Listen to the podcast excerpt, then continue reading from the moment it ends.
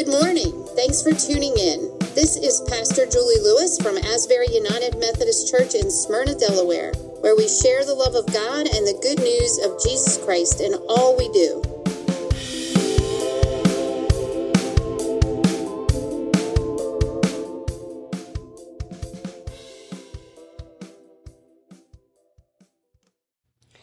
Good morning. I'm Pastor Julie Lewis, and we are at Asbury United Methodist Church in Smyrna, Delaware, and it is Easter season today.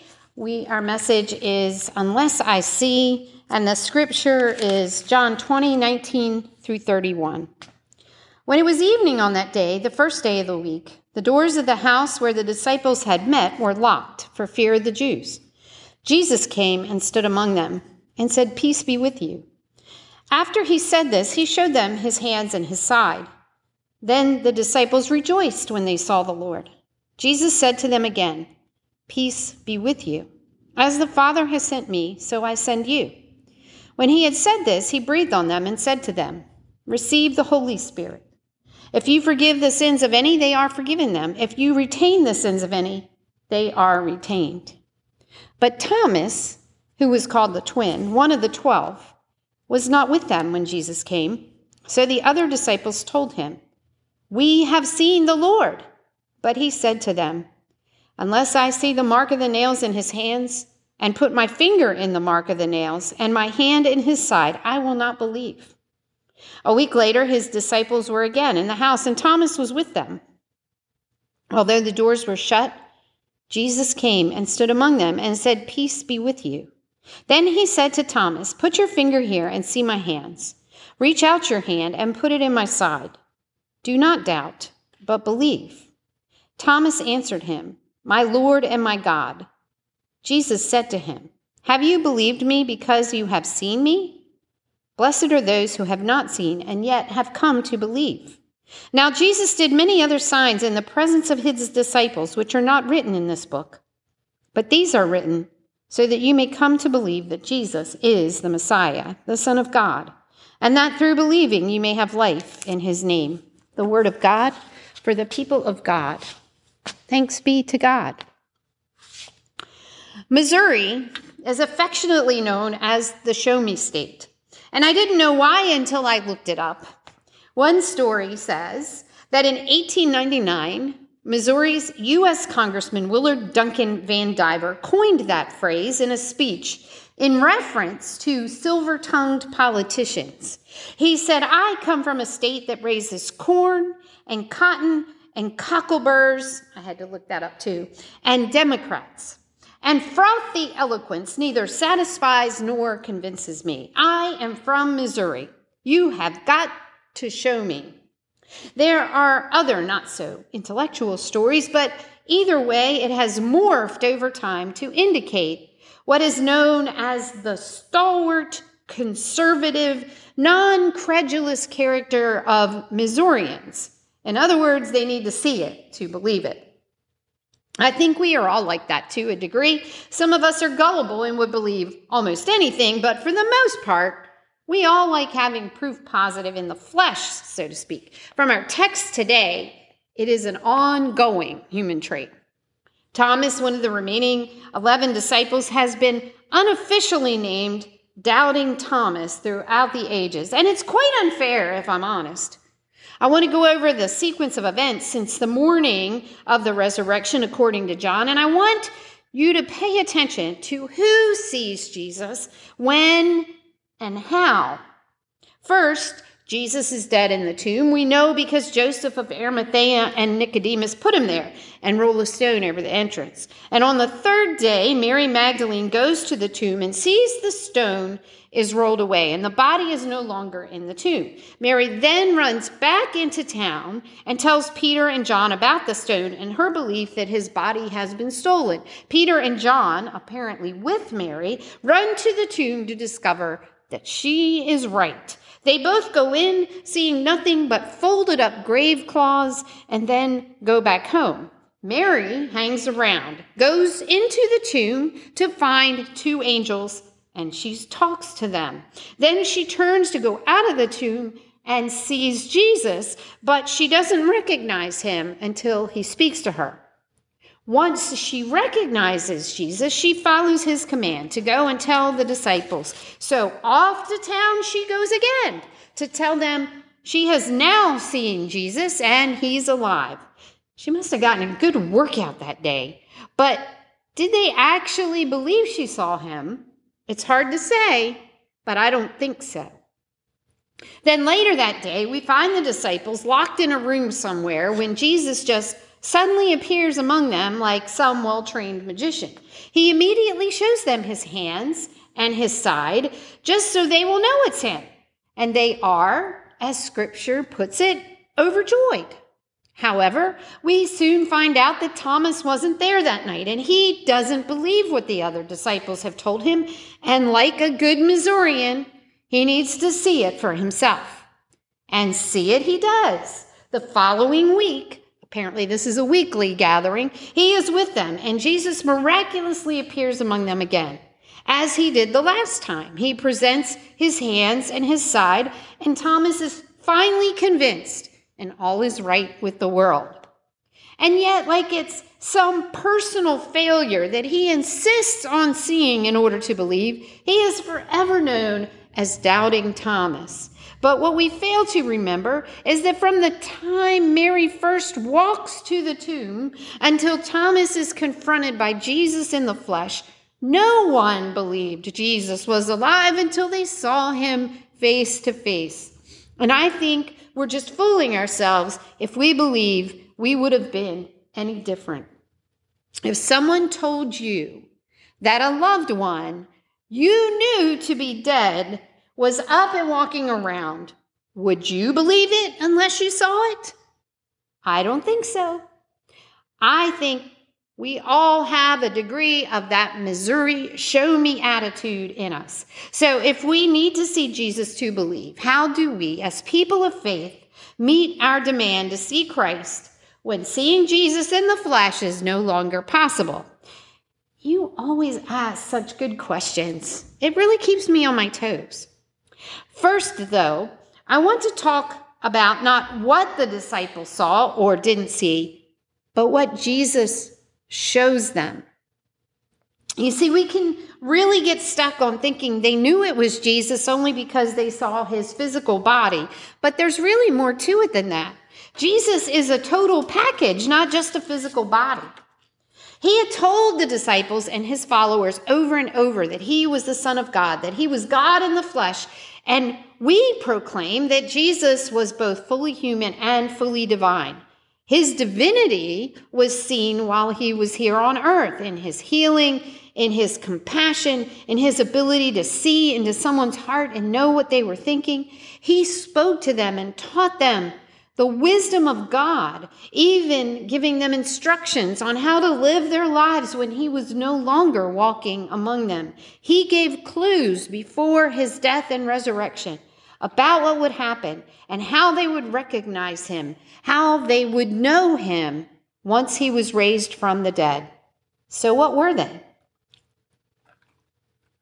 In John 14, 25 to 27, the night he was betrayed, Jesus says to the disciples, I have said these things to you while I am still with you. But the advocate, the Holy Spirit, whom my Father will send in my name, will teach you everything and remind you of all that I have said to you. Peace I leave with you. My peace I give to you. I do not give to you as the world gives. Do not let your hearts be troubled and do not let them be afraid. I'm sure that with all the events that unfolded pretty quickly after he said this, it would have been easy to forget these words.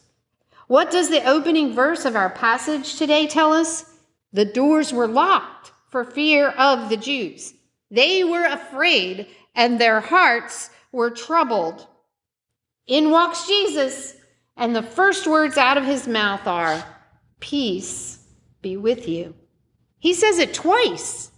In the midst of their fear, he fulfills his promise to give them his peace.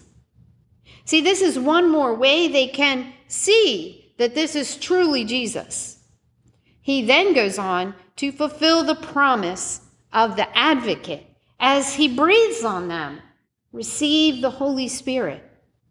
He willingly and without being asked shows them the physical markers that identify him as the same one who was crucified, but his actions in their presence, fulfilling the promises he made to them before his death, reveal more deeply and concretely that it is truly Jesus Christ, the Son of God, raised from the dead.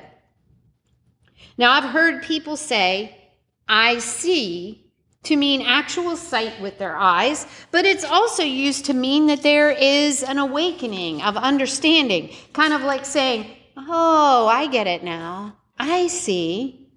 See, there are two ways to see that this is Jesus with their eyes and in their understanding of his character, of who he really is. Hebrews 11:1 tells us that faith is the assurance of things hoped for, the conviction of things not seen. In other words, believing something is true or real without actually physically seeing it, going against that show me mentality. Jesus says to Thomas, Have you believed because you have seen me? Blessed are those who have not seen and yet have come to believe. He's kind of saying the same thing. Faith requires belief without actual visual sight. The writer of John makes this clear when he says, Now Jesus did many other signs which are not written in this book, but these are written so that you may come to believe that Jesus is the Messiah, the Son of God, and that through believing you may have life in his name. We don't need to see the physical Jesus to have faith to believe. Yet, in essence, through our faith, we are relying on the witnesses of those who did see the physical Jesus and recorded it for us to read. Somehow, some way, someone saw Jesus and left that memory for future believers. It would be a lot more challenging to believe if someone hadn't actually seen him. They pass on their account so that we can believe and that our faith will give us eternal life. Those first witnesses to the risen Christ are crucial to our faith, to the witness of the church in the world. So, how did the world know that those disciples had really seen the risen Christ? Because seeing Jesus changed them, changed who they were, how they behaved, and how they lived in the world. Those witnesses, the followers of Christ, became emboldened by the power of the Holy Spirit. We read the stories in Acts about how they performed miracles, raised the dead, sang in their prison cells, walked out of locked doors, escaped mobs wanting to stone them to death, and shared the good news of Jesus Christ wherever they went without fear. In seeing the risen Christ, they received his peace, and they became fearless. Those followers became a new community, a community of faith that we now call the church. Jesus called them and subsequently all followers who come after them to a mission. He says, As the Father has sent me, so I send you. Their new mission was to go into the world and share the good news that Jesus is alive, that he is making all things new and giving us new life through our faith. Faith that believes without actually seeing. But what does all that mean for us? How can we see Jesus long after those first witnesses to the resurrection? How can we be sure that Christ is alive? Are there some of us still stuck in that show me mentality, that we have to see Christ's physical body before we believe? The truth is, we can see Jesus even now if we open our eyes to see. When Jesus came to those first witnesses, he was creating a community of followers, and he gave them a common mission to make disciples to love one another and to share the love of God with the world. Even though he ascended into heaven and his physical body was no longer walking among them, he gave them the gift of the Holy Spirit, the presence of God living within them, binding them together as what we call the body of Christ. If we want to see Christ, we only have to look around and see how Jesus lives in his people. The disciples were changed by their experience of witnessing the risen Lord. Anyone who knew them before could see that they were no longer the same. Their purpose in life had changed. Their acts of compassion and mercy showed the world that Christ is alive and living in them. Their boldness, their ability to live a Christ like life without fear, and the joy that rose from their faith were all marks of people who had seen the risen Christ. Jesus says, They will know you are my disciples if you have love for one another. The first communities of faith shared all they had in common, had no barriers in regards to culture or status, and served with a grateful heart, even those who would persecute them. They revealed to the world our risen Christ because they became his body, his hands and feet, so that others could see and believe.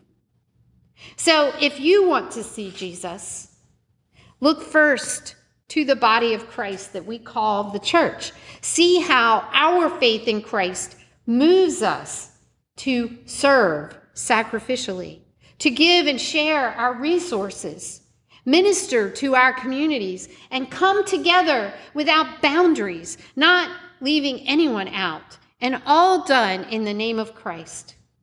We may not have seen that physical Jesus like those first witnesses, but we can see the Jesus that lives on in his people, the body of Christ. No, we're certainly not perfect, and we don't always get it right. Don't worry, those first disciples didn't either.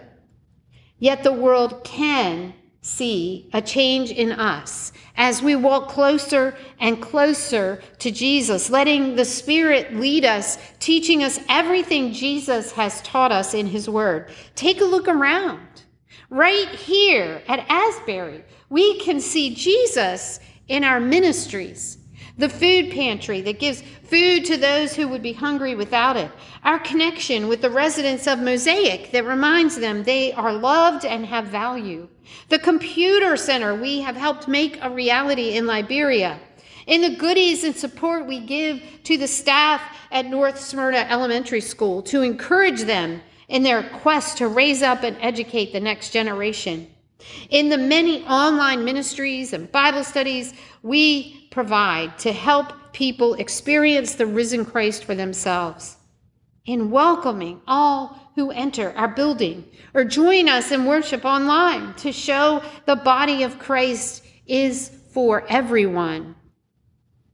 When we do anything in the name of Jesus, we not only can see Jesus, we are Jesus to the world. That's how the world will see Jesus. In you and in me, in the ways we love one another, in the ways we serve our neighbors, in His name. So when you doubt, and we all have times of doubt, take a good look around and see the risen Christ in how we, as the body of Christ, reveal Jesus to the world. See how we serve, how we live, and most of all, how we love. As you see Jesus more and more clearly through your study and in your walk of faith, you will receive a greater depth of understanding of who He is in your life and in the world. And Christ will be easier for you to see easier for the world to see. And he will give you his peace. Then let the risen Lord be seen in you. Find a way to reveal Jesus to someone else by sharing your love for Christ through a mission or ministry, by reaching out a hand to someone in need, or just by telling someone about how you have seen Jesus and how he has changed your life. Then the, when the world says, show me, they will see Christ in you. There's no doubt about it. Amen.